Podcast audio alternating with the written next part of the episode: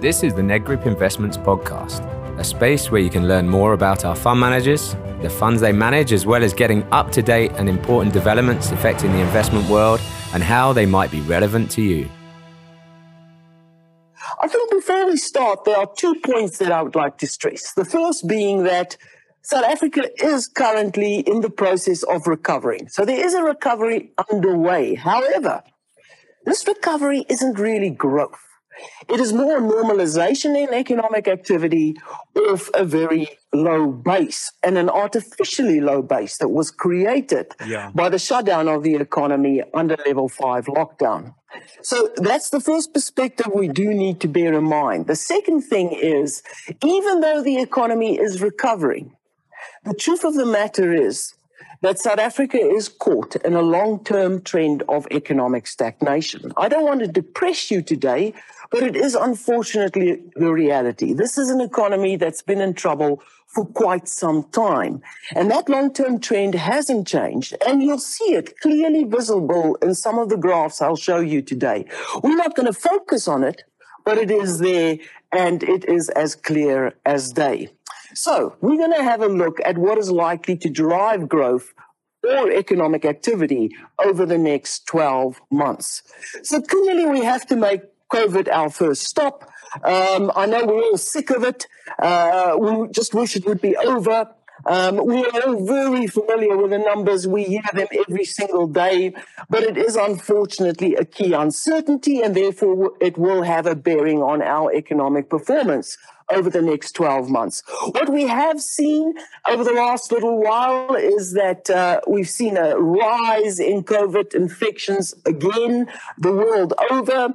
Uh, this time around, uh, the surge in infections have been driven by the Delta variant, which is more contagious. Um, and I think the jury is still out as to whether it is more deadly, but it's definitely far more contagious.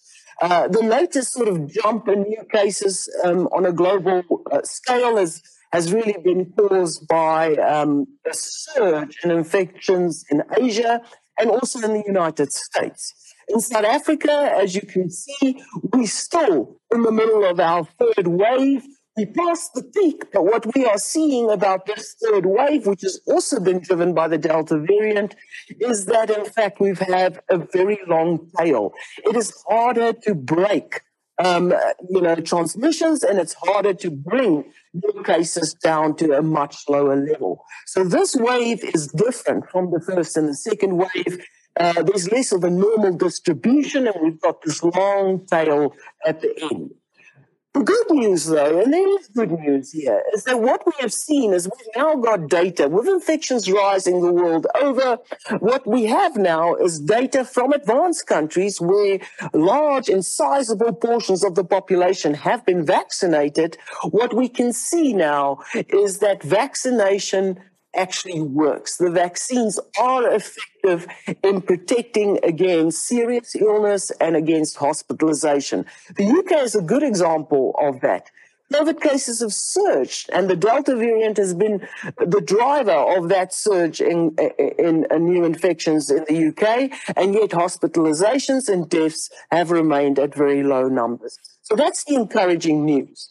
I don't think we can talk of herd immunity anymore. I've heard some of the experts point this out. It is clear that COVID can spread, but the key thing here is to get everybody vaccinated and get them vaccinated as quickly as humanly possible. And that will really relieve the pressure on your on your, on your hospitals. It will relieve um, the threat, will remove to some extent the threat of death. And in that sense, it will then become very much like your standard flu. That is the hope in any case. And I think there's enough evidence to suggest that the vaccines will do that job. So the strategy for the next twelve months for South Africa has to be vaccinate, vaccinate, vaccinate. And what we are seeing is that South Africa is not doing badly on this front. We've stepped up the pace of vaccination. We are on the map now, and you can see these are the countries that are leading in terms of um, the number of vaccines being administered on a daily basis. They are predominantly, you will notice, developing countries um, and or developing emerging economies.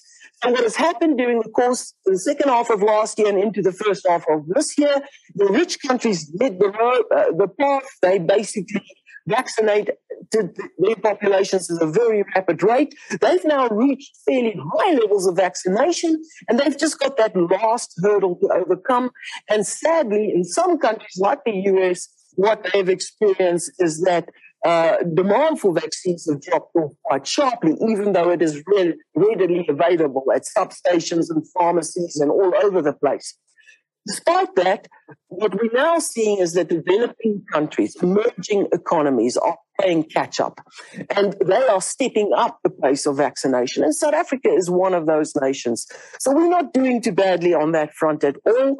Um, we have already administered about ten million uh, doses, uh, which is... you know, of the vaccine, um, which is good news, of course. Uh, and as a percentage of our population, we're now at that point where we're at least getting onto the map.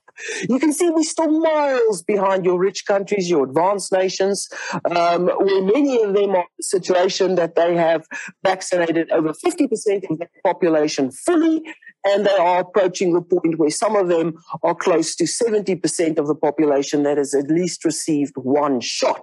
So we're miles away from that, but we are making the map now. We are uh, at a position where at least fifteen percent of our population has received one jab. So clearly this is important. Why? Because that will determine uh, whether we have a situation where we repeatedly enter stricter lockdown with or without alcohol consumption. And of course, we know that this has a disruptive impact on economic activity. It, it doesn't completely derail the recovery because government has gotten smarter in terms of how it applies these COVID containment measures. So that's the, the, the one good bit. But it still hurts economic activity. It still undermines your rate of recovery. So if we can get our vaccine rollout going and we can speed matters here and we can get this done very quickly, then that will reduce the risk of us entering stricter lockdown measures um, over the next twelve months, which will automatically um, improve our chances of stronger economic growth over the next twelve months. Very importantly, if we can finally get to that status where the bulk of the population, adult population, has been vaccinated, I also believe that that will enable us to open our borders. It will also um, make many other countries reconsider um, their uh, go-to lists. Um, at the moment, we're not, um, we are a destination that is blocked, um, that countries advise other uh, their citizens uh, to travel to. And obviously, we have to change that situation. So the sooner we can get to that point, the greater the probability that we'll see the return of international tourists, which will obviously help our hospitality industry, which is a big employer. Tourism, hospitality, entertainment, that's a big employer. And as you've seen over the past week from the terrible um, unemployment numbers we had, uh, where unemployment by the narrow definition hit a new record high of thirty-four point four percent, and by the broad definition, which includes over three million discouraged individuals, rose to forty-two percent, which is also a new record high. So I think the recovery in the services sector, particularly in tourism, hospitality, that is key to changing the employment dynamics in South Africa and giving that a lift. And the key to that is vaccinate, vaccinate, vaccinate, and get to that mark where you have the bulk of your adult population uh, vaccinated. So people can literally, other countries can lift us off their don't go to list and put us on their go to list. Another factor that obviously will drive growth going forward is clearly exports. Exports have been a key factor already in terms of lifting the economy to a higher ground. It's been uh, the surge in exports have helped to return us to some level of growth after the shutdown in the second quarter of last year. And so it's been a major driver of the recovery we've seen so far. And we believe in the next six months, it will remain a key driver of the economy going forward. This graph clearly shows you uh, South Africa's trade situation. You see there in green exports, you see and red imports, and you can see how exports have just pulled away from uh, from um, imports, and we now sit with a massive trade surplus, um, and we also sit with a current account surplus, and this has been a key factor behind the resilience in the currency. So there's been many advantages from this nice little windfall gain we got from the recovery in exports. One advantage, obviously, is that we are now net earners of foreign exchange, which means that that's supported the currency, which has helped to offset many inflationary forces that other countries have had to deal with, particularly other emerging markets. So even though we've also seen our producer inflation rise, um, we haven't seen it rise to the extent that many other emerging economies have experienced. Um, and in fact, producer inflation in the last count, which was for July, already started to moderate, and inflation also already started to moderate.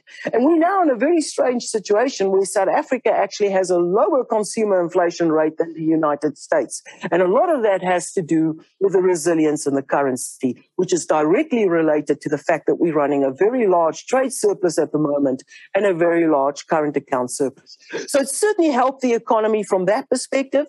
The other place where it's been very, very useful is that it's boosted government revenue, without a doubt. Um, and that was a nice little windfall for them. And it is the key thing that made it possible for them to provide additional support um, after the, the riots and the unrest and the destruction and the mayhem we saw in July in KwaZulu-Natal and parts of Gauteng. So exports are important. And will this Um, little nice lift we've got from the external env uh, uh, environment, will it continue? Well, to answer that question, we have to look at two things. We have to look first at global growth, and secondly, we have to look at what is likely to happen to commodity prices. Now, as far as global growth is concerned, the general anticipation is that the recovery will continue. Over the last two weeks, we've seen growing nervousness in the markets. We've seen risk appetites have been incredibly... Um, you know, very volatile, jumping up and down. It's all been driven really by concerns over the Delta variant, concerns that larger parts of the world economy will return to lockdown as a result of that, and that that might derail the current consensus or the current narrative in the market, and that is that the economy will continue to recover. But we need to look through this. The world has gotten smarter in terms of lockdown measures. That's the first point. They are better targeted to get the best health outcomes without completely slaughtering um, individual economies. So there's your first point. The second point is ultimately the vaccine rollouts and all the different countries will be accelerated. The I M F has also made additional funding away, uh, available to emerging markets, which will enable them to purchase vaccines and start rolling it out to the rest of the world. We may even get to a point where we have a glut in vaccines, where there are two, there's a, a huge excess supply of vaccines. This is very much foreseeable um, going forward. So ultimately, the vaccines will do their jobs and they will start to support Uh, the global economy. We still have a very supportive policy environment across the world, especially in advanced economies, also particularly in the U S.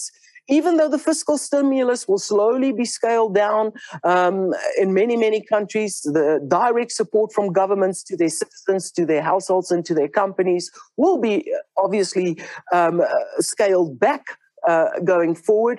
We're also seeing the U S preparing to start normalizing its monetary policy, which has been a major support, particularly to risk appetites in the markets, and also has been a major support to households and companies. The reality is that even as they normalize, it will remain highly accommodative. So at this stage, there's little to suggest that the recovery won't continue. And the I M F numbers point to that. They, in fact, in their latest edition, which was in July, when they provided an update on their forecast, you can, what they did is they revised all their forecast up. They're expecting six percent growth uh, this year, and they expect, they've revised the number for next year up to four point nine percent, which in global terms is very robust, because this year already the world economy will recoup all the losses of last year. And from there on out, you're actually talking about actual growth, not just normalization off a low base. So the fact that we're looking at four point nine percent growth for next year, that is very encouraging indeed. So the world economy will, uh, recovery will continue. It will be led by the U S and China, um, and it will provide a boost and support to South Africa's exports. The other element is, of course, commodity prices. Now, I've got to tell you, in the markets, we have seen that the consensus view is the rally in commodity prices was temporary. It was caused by a bounce in demand um, in advanced countries as uh, they rolled out their vaccines very rapidly, which enabled them to open up their economy. And so demand rebounded in advanced countries. And yet a lot of our commodities come from emerging economies. They are either sourced or processed in emerging economies, and emerging economies were still stuck in lockdown. So the, the sort of consensus narrative out there in the market is that, listen, this is a temporary thing. Don't get excited about it. It's a windfall gain. Take it while you can get it, but it won't last. I kind of disagree with that story, because what I think is happening is that the world is entering a period from which we cannot Uh, where things will change dramatically going forward. And the big factor here is climate change. Recently, the U N brought out uh, the report on the state of the climate, and we know we're in deep trouble. We are seeing the impact of that. Wildfires destroying villages, uh, record temperatures in Europe and Canada, of all places, for goodness sake, um, in the U S, Uh, of over forty percent. In, in, in a town in Italy, we saw forty-five uh, degrees Celsius temperatures. These are actually hell on earth. And, and the world is running out of time to prevent or mitigate this scenario of hell on earth. So whether we like it or not, we need to shape up, and we need to prepare, and we need to invest um, in new infrastructure, in new energy and transport systems, in a new Um, configuration of the economy in order to ensure that we can mitigate the damage of climate change. It's going to happen regardless. Um, but if we take action today, in twenty, thirty years' time, uh, we will make a difference, and we will ensure the globe's survival as a result of our actions today. So I think that that penny has landed. It has dropped. Um, in Europe, they're gearing up. thirty percent of each country's application to the E U fund has to be devoted um, uh, to investments in uh, new energy or uh, renewable energy and sustainable um, transport and infrastructure systems.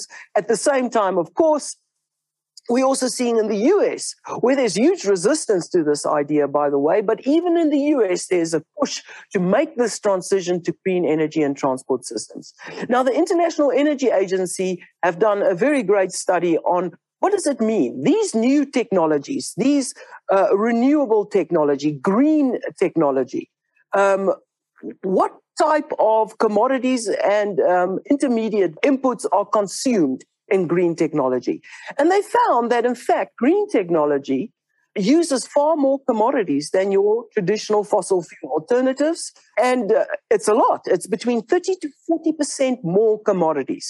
I've listed there for you which sort of commodities are there's a high concentration on. If you're going to electrify everything, you'll need lithium, you'll need cobalt, you'll need copper, you'll need rare, rare earth minerals, you'll need chrome, you'll need manganese, which South Africa has a lot of. In fact, among the world's largest deposits.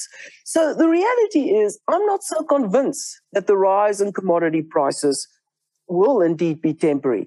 I don't think you'll see a continued surge, because there was a, a, a correction off a low base. But what you will probably see um, is that commodity prices will remain elevated over the next three to five years as this investment drive into green energy and green transport systems start to take off in a very meaningful way. And as a result, commodity prices have remained robust. It's actually defied analyst expectations. So that's another factor that we think will support exports, and exports is likely to provide a boost to this economy over the next twelve months. The biggest obstacle to South Africa's economic growth is actually our energy constraint. That hasn't changed. So that's another factor that will determine our economic performance going forward. I show you the energy situation here. The, the red line is um, electricity provision by Eskom. And you can see that that is on a very definite downward trend. We've really been saved by the beige bar there, because that has, to a large extent, compensated and kept the wheels on the bus turning, which is our renewable energy. So this is still a binding constraint to this economy. It is the main reason why we have seen this depressing trend. It is the factor that has contained growth in mining and in manufacturing production. You can see that's where that, these are the long-term trends I were talking about. Are we just drifting sideways in terms of mining and manufacturing production? A similar pattern is visible if you look at um, construction activity, if you look at building plans passed and building completed.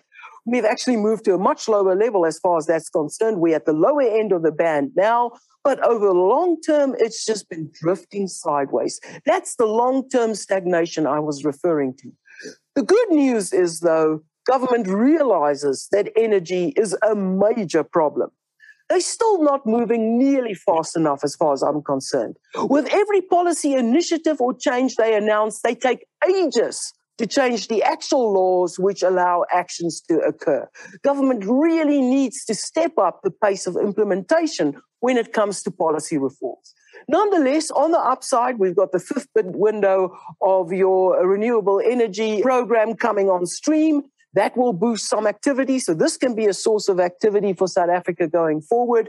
Um, and we also now have the concession which will allow companies to generate one hundred megawatts of embedded generations. At Nedbank, we've seen huge interest um, from, from companies aiming to take advantage of, uh, of this concession. So that's very good news. You could perhaps see a, a, you know, a surge in activity on this front, which could add to economic activity going forward.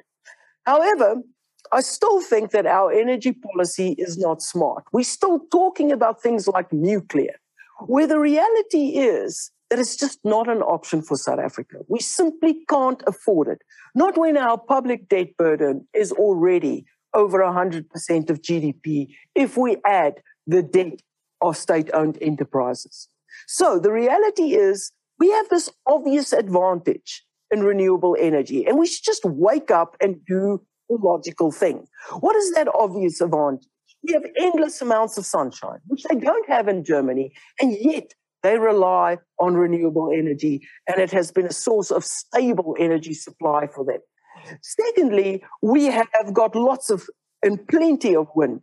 And finally, we've got the whole of the Karoo. We've got wide open spaces. So we really should be putting up solar P V plants like the one in this picture, and that should be the focus of government's energy policy.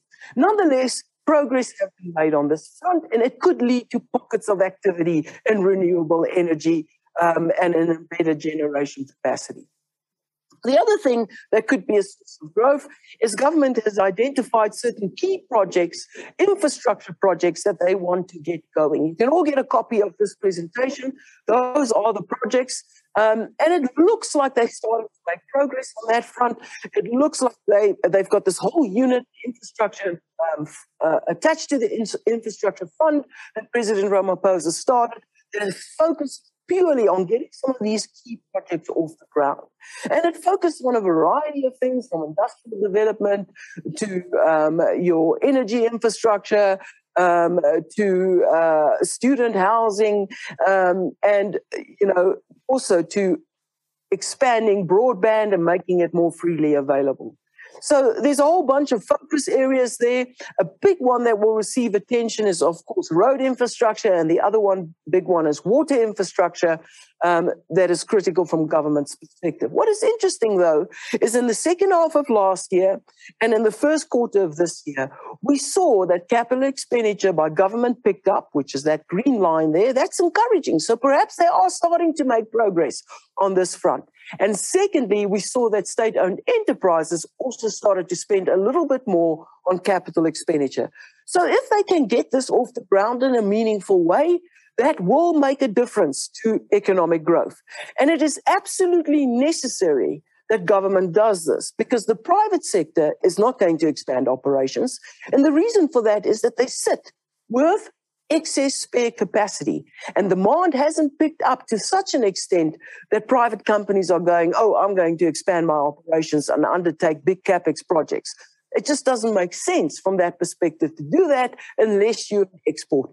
So the bottom line is government will have to lead this time around, the recovery in fixed investment. And so perhaps they are starting to get their act together on that front. And then the final factor that we think will uh, determine economic performance going forward is the fact that in South Africa, we have a situation where inflation has remained fairly contained. That has supported purchasing power among households. We've also seen that households have been exceptionally responsible throughout this crisis. They have, in fact, become net savers. I know it's it's hard to believe that South African households could have become net savers, but they have, in fact. Um, so uh, that means they've got the stash of savings. At the same time, inflation is quite contained. Interest rates have come all the way down, and that means that the scene is set for continued recovery in consumer spending. As confidence improves, some of that savings might be rediverted towards spending. That will help keep the wheels on the bus turning in the South African economy. Now, interest rates will normalize at some point. There's no denying that. That's a whole different story, and I need far more time to go into the reasons for that. But even as interest rates normalize, we believe, as you can see from the red line there, that by the time we get to twenty twenty-four, interest rates are still going to be lower than they were before the pandemic struck.